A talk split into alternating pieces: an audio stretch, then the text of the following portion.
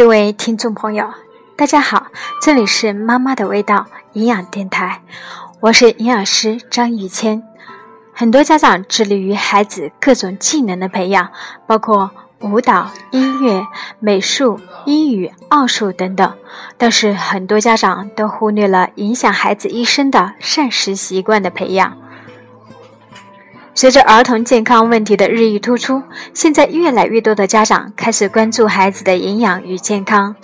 今天给大家带来的是幼儿良好膳食习惯的培养专题。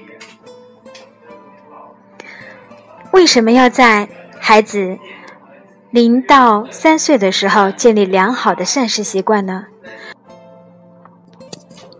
心脑血管疾病、肥胖症、糖尿病等慢性病。已经严重的危害人类的健康，成为导致人类丧失劳动能力或死亡的重要原因。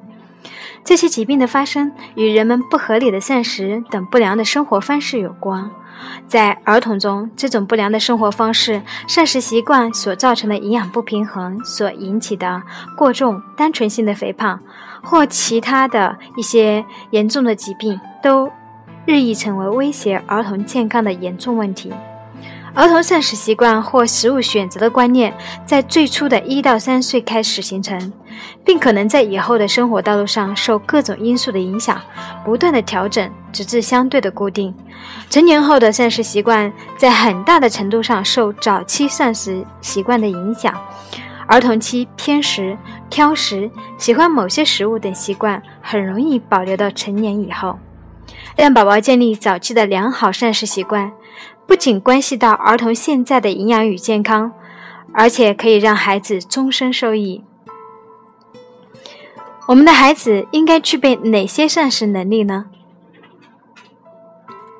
一到三岁是儿童从婴儿期向成人膳食过渡的重要时期，也是儿童智力和社会适应性发育的重要时期，因此家长不能忽略膳食能力的培养。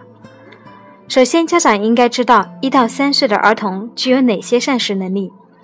孩子在十二个月的时候，应该会自己用小勺盛食物送到嘴里，在成人的帮助下，自己抱着杯子喝水。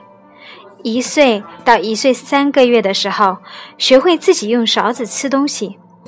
一岁三个月到一岁半的时候，应该逐渐学会左手扶碗，右手拿着勺子吃饭。一岁半到两岁，应该开始有独立的吃饭的能力，但是吃得慢，动作不够准确。两岁的时候，能够吃完自己的一份食物，知道饭前洗手，固定的位置进餐，知道饭后用餐巾擦嘴。两岁到两岁半，独立的吃饭能力已经培养得非常好了，这个时候吃的比较干净利落。实际上，在培养孩子吃饭的过程中，妈妈最头痛的就是孩子把食物弄得到处都是，打扫卫生非常的不方便。实际上，这个过程很快就过去了。两岁半到三岁的时候，养成良好的进食的习惯，而且能帮忙摆桌子、送餐具等等一些简单力所能及的劳动。知道不同年龄幼儿的主要膳食能力后，家长就可以结合。自己孩子的发展速度进行针对性的培养。对比这些标准，您的孩子处于哪个阶段呢？对于那些不能够独立进食、需要爸爸妈妈拿着碗追着喂的孩子，我们应该好好的思考一下如何培养孩子的良好膳食习惯了。这是妈妈的味道营养电台，敬请关注下一期节目。孩子不好好吃饭怎么办？